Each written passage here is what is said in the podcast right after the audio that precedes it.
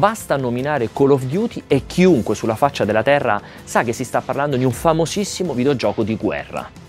Il marchio creato da Activision infatti va ben oltre i confini del medium e rappresenta un vero e proprio fenomeno di massa dell'industria dell'intrattenimento.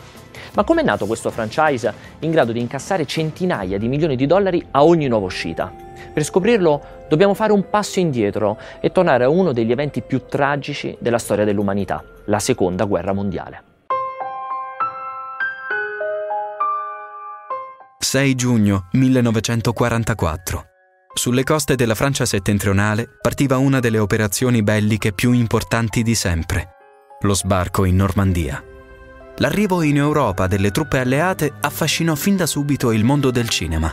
Dallo storico lungometraggio Il giorno più lungo, uscito nel 1962, fino al più recente Salvate il soldato Ryan, diretto da Steven Spielberg nel 1998. Il regista americano ha però contribuito a portare la Seconda Guerra Mondiale anche nei videogiochi, e in particolare negli sparatutto in prima persona. È a lui infatti che si deve la creazione della serie Medal of Honor, visto che DreamWorks Interactive cominciò a sviluppare il gioco proprio a partire da una sua storia. In quel periodo il genere degli FPS era dominato dai mondi fantascientifici e horror di Doom e Quake. Lo sparatutto pubblicato da Electronic Arts il 31 ottobre del 1999 rappresentava invece un conflitto reale e realistico, grazie alla collaborazione con il capitano Dale Dye, un ex marine che aveva aiutato Spielberg anche nella creazione del film Salvate il soldato Ryan. La serie raggiunse però la sua massima popolarità solo nel 2002, quando lo studio di sviluppo 2015 diede vita a Medal of Honor Allied Assault, un capitolo ambientato proprio durante lo sbarco in Normandia. Grazie alla sua storia credibile e cinematografica, il gioco ebbe un grande successo tra gli utenti PC. Electronic Arts capì il potenziale di quel piccolo team di sviluppo con sede a Tulsa, in Oklahoma, e chiese ai 2015 di trasferirsi a Los Angeles. Non tutti però erano convinti della scelta. Temevano infatti di essere assorbiti dal colosso americano, finendo per subire pesanti limitazioni creative. Tra le fila dei più scettici militava anche il designer Vince Zampella, un veterano dell'industria che aveva già lavorato in realtà come Panasonic e Sega. Nel gennaio del 2002, subito dopo l'uscita di Allied Assault, Zampella mollò il team e decise di fondare Infinity Ward, portandosi dietro gran parte della squadra che aveva lavorato a Medal of Honor. La nuova software house incontrò però più problemi del previsto a trovare finanziatori, fino a quando sulla scena arrivò Activision.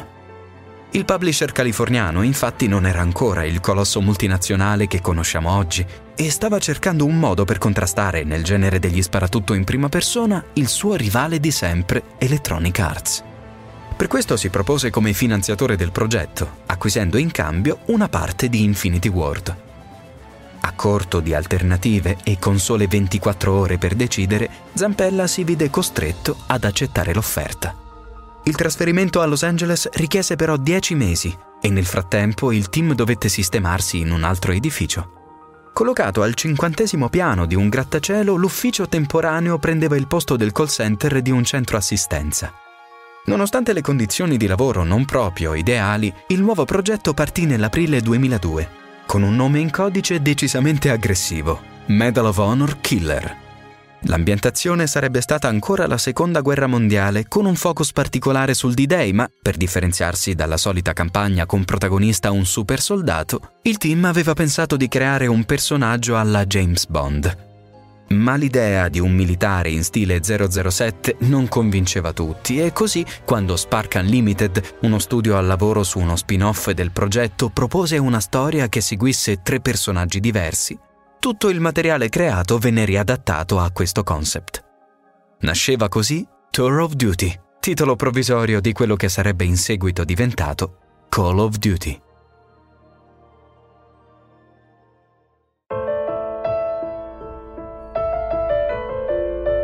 Decisa la direzione della storia, nei 6 mesi successivi lo sviluppo di Call of Duty subì un'accelerata e il team venne ampliato a 27 persone.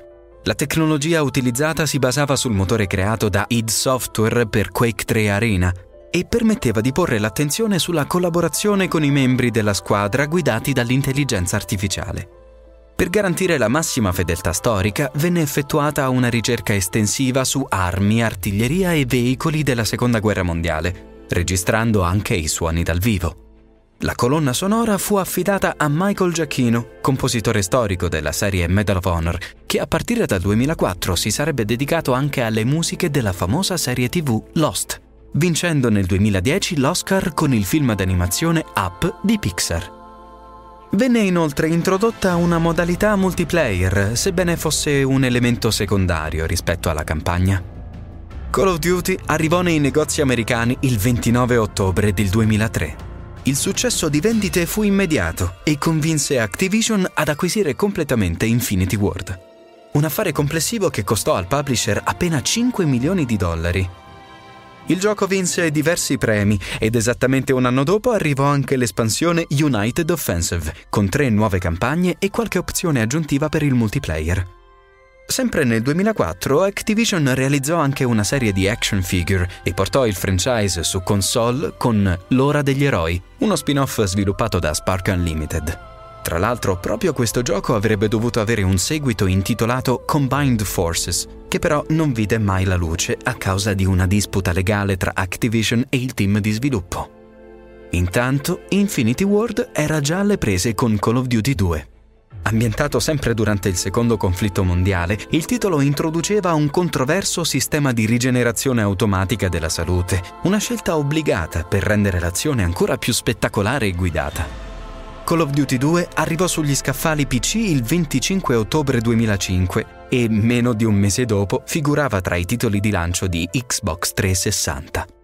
Senza la concorrenza di Halo 3, che sarebbe arrivato solo nel 2007, lo sparatutto di Activision aveva campo libero e venne acquistato dall'80% dei possessori della nuova console Microsoft. Intanto, i vertici della casa californiana avevano chiesto a Infinity Ward di mettersi subito al lavoro su Call of Duty 3 per poterlo pubblicare già l'anno successivo. Il publisher voleva sfruttare il momento positivo e contrapporsi al ritorno dell'eterno rivale. L'uscita del nuovo Medal of Honor, intitolato Airborne, era infatti prevista per l'inverno del 2006 su PlayStation 3 e Xbox 360, ma il team stava cominciando ad essere stufo della Seconda Guerra Mondiale e voleva mantenere a tutti i costi la cadenza biennale per non sacrificare la qualità del prodotto. Iniziò così a sviluppare di nascosto un prototipo ad ambientazione moderna, e grazie al credito costruito con i precedenti capitoli, ottenne facilmente il benestare di Activision. Il publisher non voleva però rinunciare al progetto di avere un nuovo Call of Duty nel 2006, incaricò quindi un altro studio di creare il terzo capitolo ambientato nella Seconda Guerra Mondiale. La scelta ricadde su Treyarch, un team che aveva collaborato con Activision per alcune serie importanti come Tony Hawk e Spider-Man. Inoltre aveva già realizzato Call of Duty Big Red 1, uno spin-off del secondo capitolo arrivato sulle console della precedente generazione, GameCube, PlayStation 2 e Xbox. Per realizzare Call of Duty 3 ebbe però solo 8 mesi a disposizione e quando il gioco arrivò nei negozi nel novembre del 2006 si rivelò essere un buon gioco e nulla di più. La rivoluzione per il franchise era però alle porte e aveva il nome di Call of Duty 4. Modern Warfare. Dopo aver ottenuto l'approvazione di Activision, i ragazzi di Infinity Ward decisero di iniziare una nuova avventura, anzi una doppia nuova avventura.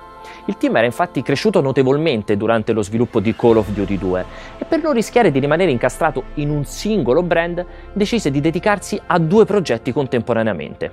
Mai scelta fu più infelice.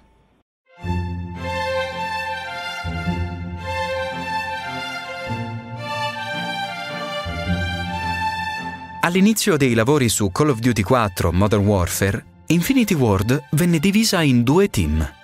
Una parte avrebbe pensato al nuovo Call of Duty ad ambientazione moderna, un'altra si sarebbe invece occupata di un altro progetto inedito. Ma ben presto la divisione cominciò a causare qualche problema. Le 2 squadre infatti entrarono in competizione per avere i migliori talenti. Gli stessi vertici creativi venivano continuamente distratti e non riuscivano a concentrarsi sullo sviluppo dei prototipi che stavano presentando più di qualche problema. Gli scenari desertici, per esempio, erano troppo predominanti nei primi test di Modern Warfare. La guerra rappresentata, infatti, non si basava su un conflitto reale in corso, e per questo Infinity Ward aveva deciso di ambientare le missioni in Medio Oriente. Per risolvere una volta per tutte la situazione, il progetto inedito venne cancellato già nel maggio del 2006 e più di 100 persone vennero trasferite a lavorare su Modern Warfare. Intanto l'attenzione della stampa e dei giocatori era tutta per Infinity Ward, e così a un mese dal lancio venne pubblicata una demo PC del prossimo gioco. Il risultato fu inaspettatamente pessimo. Non potendo mostrare la varietà del nuovo capitolo, il team aveva infatti creato una versione di prova che facesse sentire a casa i vecchi giocatori. Ottenne però l'effetto opposto, con cori di disapprovazione per un titolo che sembrava fin troppo simile ai suoi predecessori, smentendo tutti i proclami fatti nel tempo. Fortunatamente la situazione cambiò presto con le prime recensioni positive, e il 6 novembre del 2007 Call of Duty 4 Modern Warfare conquistò indistintamente i giocatori PC, PlayStation 3 e Xbox 360. In poco più di 6 mesi vennero vendute più di 10 milioni di copie in tutto il mondo, e alcune missioni, come quella nelle aree radioattive dell'Ucraina, sono ancora oggi ben presenti nelle menti dei giocatori. Ma non fu solo la campagna ambientata nel presente a decretare il successo di questo capitolo. Gli investimenti nel comparto multigiocatore avevano dato vita ad una componente ricca di modalità e capace di innovare il genere con una funzionalità fino a quel punto tipica degli MMO, i punti esperienza. Vennero introdotte anche le killstreak, ovvero le catene di uccisioni che permettono di ottenere bonus speciali da usare in partita. Il risultato fu straordinario. Mesi dopo il lancio, più di 1 milione di giocatori al giorno erano ancora impegnati con il multiplayer di Call of Duty. Tale successo segnò anche l'ingresso del brand nel panorama degli e-sport, a quel tempo ancora agli albori di quello che sarebbe diventato nell'arco di pochi anni. Nel frattempo, il marchio aveva esordito anche sulle console portatili con Call of Duty 3 La strada per la vittoria, uno spin-off sviluppato da Amaze Entertainment e pubblicato su PSP nel marzo del 2007. Seguendo l'alternanza biennale ormai consolidata, Treyarch aveva invece cominciato a sviluppare un nuovo capitolo per il 2008. L'11 novembre di quell'anno, Call of Duty World at War riportò i giocatori nel clima familiare della Seconda Guerra Mondiale, con un titolo che oggi è però ricordato soltanto per un motivo: l'introduzione della modalità zombie, un minigioco cooperativo dove 4 giocatori dovevano collaborare per eliminare orde di nazisti non morti. Nello stesso anno sarebbe dovuto arrivare anche il gioco di carte collezionabili Call of Duty Real Time Card Game, ma il progetto di Upper Deck, lo stesso editore di Yu-Gi-Oh!, venne cancellato poco prima della pubblicazione. Dopo l'incredibile successo di Call of Duty 4 Modern Warfare, Activision commissionò a Infinity Ward l'immancabile seguito. Ma il clima stava cominciando a diventare teso e 2 membri di spicco del team, Jason West e Vince Zampella, fecero sentire il loro dissenso davanti all'idea di continuare sulla strada dei sequel. Il loro timore era che il publisher stesse privilegiando la quantità alla qualità e nel frattempo stesse limitando la libertà creativa del team. Le 2 parti raggiunsero comunque un accordo temporaneo e Modern Warfare 2 arrivò puntuale nei negozi il 10 novembre del 2009. Con circa 5 milioni di copie vendute nelle prime 24 ore solo tra Gran Bretagna e Stati Uniti, il gioco fu un altro incredibile bestseller. Dopo 6 mesi le vendite avevano doppiato quelle di Call of Duty 4, superando le 20 milioni di unità. Il lancio venne accompagnato inoltre da una miniserie a fumetti intitolata Modern Warfare 2 Ghost, che raccontava la storia di un personaggio secondario. Non mancarono però le polemiche, sempre molto accese, sulla violenza del gioco. A suscitare particolare scalpore fu soprattutto una missione, intitolata No Russian, che vedeva il giocatore impegnato in un assalto a un aeroporto russo con l'obiettivo di uccidere numerosi civili indifesi. La cruenza dell'episodio fu tale che Call of Duty finì persino all'ordine del giorno del Parlamento britannico. Non ci furono comunque conseguenze tangibili e Modern Warfare 2 continuò ad essere venduto senza problemi. Il successo di vendite non bastò però a Zampella e West. Dopo un periodo di contrasti e piccole vendette, i 2 fondatori di Infinity Ward vennero licenziati da Activision per insubordinazione il 1 marzo del 2010. Ancora oggi è difficile ricostruire nel dettaglio cosa sia successo davvero tra i due e il publisher, ma il divorzio fu raggiunto a quanto pare solo attraverso l'esborso di decine di milioni di dollari che Activision pagò alle due figure di spicco per comprare il loro silenzio. Come una sorta di ciclo che si chiude, Zampella e West fondarono l'ennesimo nuovo studio, chiamato Respawn Entertainment, utilizzando proprio parte dei soldi guadagnati dal contenzioso e tornando nella famiglia di Electronic Arts. Si portarono dietro decine di dipendenti da Infinity Ward, mettendo a repentaglio lo sviluppo di Modern Warfare 3, e Activision, per supportare Infinity Ward, fu costretta ad avvalersi dell'aiuto di altri team esterni. Fu così che entrò in gioco Sledgehammer Games, uno studio fondato nel 2009 dai veterani Glenn Schofield e Michael Condrey, duo noto per aver contribuito alla creazione della serie Dead Space di Visceral Games. Nonostante le difficoltà, quando Modern Warfare 3 arrivò sul mercato l'8 novembre 2011, le vendite furono ancora una volta da record. Il gioco venne tuttavia criticato per essere fin troppo simile al precedente capitolo, segno che anche il ciclo ambientato nei tempi moderni era ormai stato spremuto a dovere.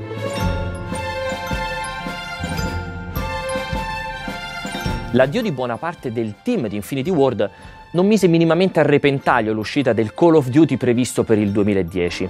Seguendo infatti il consueto calendario di sviluppo biennale, sarebbe toccato a Treyarch e al suo Black Ops cercare nuovamente di sfondare ogni record di vendita. E infatti il team si era messo diligentemente al lavoro subito dopo l'uscita di World at War.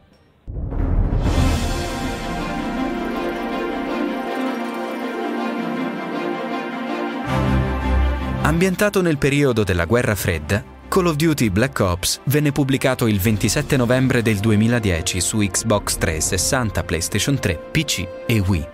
Fu il capitolo della consacrazione per Treyarch, che dimostrò di essere capace di portare in scena una storia fittizia ma perfettamente amalgamata con eventi storici reali. Anche il già eccezionale comparto multigiocatore venne ampliato e rese Black Ops una vera e propria macchina da soldi. In poco tempo frantumò tutti i record di vendita precedenti, con 5 milioni e mezzo di copie vendute nelle prime 24 ore. Gli incassi superarono il $1 miliardo in meno di un mese. Il 2010 viene ricordato però anche per un progetto che ha avuto molta meno fortuna. Parliamo di Call of Duty Devil's Brigade, un capitolo per PlayStation 3 e Xbox 360 ambientato nell'Italia della Seconda Guerra Mondiale e in sviluppo presso Underground Development dal 2007. Purtroppo Activision decise di chiudere questo studio, probabilmente per spostare le risorse su progetti ritenuti più remunerativi. Non accennava invece a fermarsi l'ascesa di Treyarch, che con l'uscita di Black Ops 2 su PC, PlayStation 3, Xbox 360 e Wii U, il 12 novembre del 2012 raggiunse ancora una volta nuovi record di vendita, incassando più di $1 miliardo in soli 15 giorni. Straordinaria anche l'esplosione nel mondo degli e-sport, con il tanto atteso inserimento nella Pro Circuit della Major League Gaming, la lega principale, e la messa in palio di premi sempre più ricchi. Con l'arrivo di PlayStation 4 e Xbox One nel 2013, Activision aveva pensato bene di approfittare del lancio di queste console next-gen per presentare un nuovo Call of Duty in grado di sfruttare le potenzialità delle nuove macchine. Il suo sottotitolo era Ghosts. A curare il progetto c'erano i ragazzi di Infinity Ward, che ancora una volta avevano dovuto usufruire dell'aiuto di altri team di Activision. Il 5 novembre del 2013, il giorno dell'arrivo del gioco sul mercato, tutti i nodi vennero al pettine e Ghosts si confermò essere uno dei capitoli più criticati della storia del brand. In particolare fu poco apprezzata la breve campagna in single player, ambientata in un 2017 che avrebbe visto la distruzione nucleare del Medio Oriente. Pur distribuendo milioni di unità al lancio e nonostante lo spot con l'attrice di Transformers, Megan Fox, il sequel non è quindi riuscito a replicare il successo dei suoi predecessori, anche a causa di un comparto tecnico che doveva fare i conti con 2 generazioni. Per dare fiato ai 2 team principali, l'anno successivo ci fu l'ingresso definitivo di Sledgehammer Games nella rotazione dei Call of Duty, che portò a 3 anni il tempo di sviluppo di ogni capitolo. Lo studio aveva già aiutato Infinity Ward con lo sviluppo di Modern Warfare 3, ma ancora prima, nel 2009, era stato contattato da Activision per realizzare uno sparatutto in terza persona ambientato durante la guerra in Vietnam e intitolato Call of Duty Fog of War. Tutto quello che successe a Infinity Ward cambiò le carte in tavola e il progetto non vide mai la luce, schiacciato dagli altri impegni del team. Tra i progetti cancellati rientra anche un particolare Call of Duty di Vicarious Visions. Gli sviluppatori di Skylanders e Guitar Hero avevano iniziato a lavorare su Roman Wars nel 2008, un action in prima e terza persona previsto per il 2014. Costruito intorno alla 10ª legione di Giulio Cesare, il gioco avrebbe avuto anche sezioni a cavallo, catapulte ed elefanti. Tuttavia, alla fine Activision cambiò idea, perché riluttante ad associare il brand ad un titolo così diverso dal solito. Così Vicarious propose il concept a Ubisoft, prima di accantonarlo definitivamente.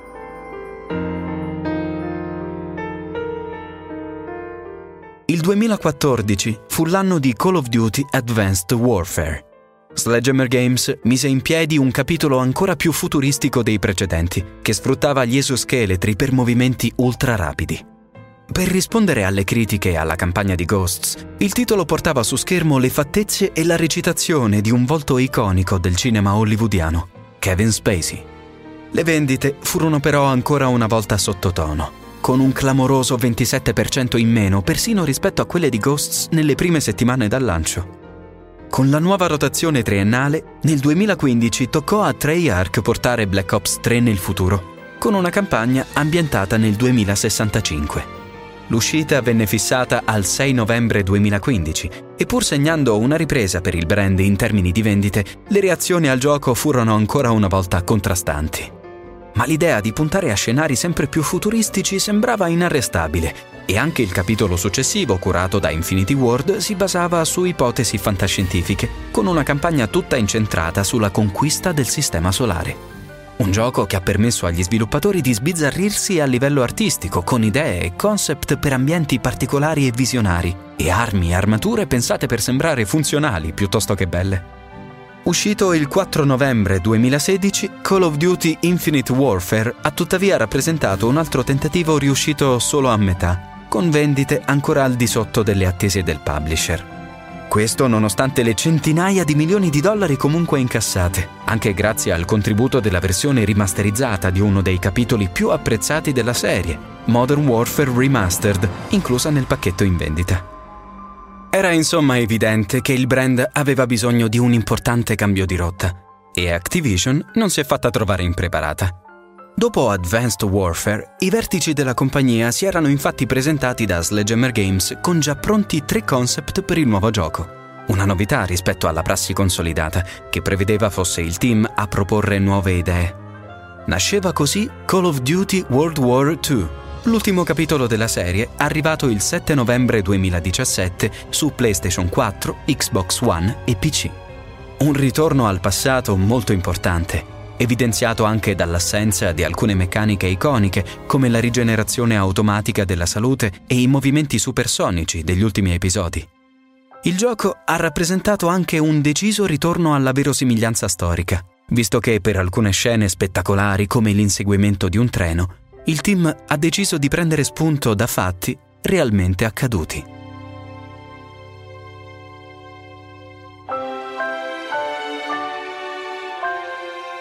È indubbio che Call of Duty World War II è stato un incredibile successo.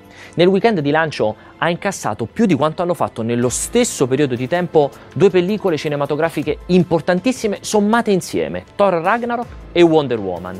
E si parla anche di un 64% in più rispetto al precedente capitolo della serie. Insomma, è proprio vero che l'effetto nostalgia sa essere un grande stimolo per tutti i giocatori, anche quelli più critici verso questo brand. E ancora una volta Call of Duty è diventato lo shooter in prima persona più giocato di tutti i tempi.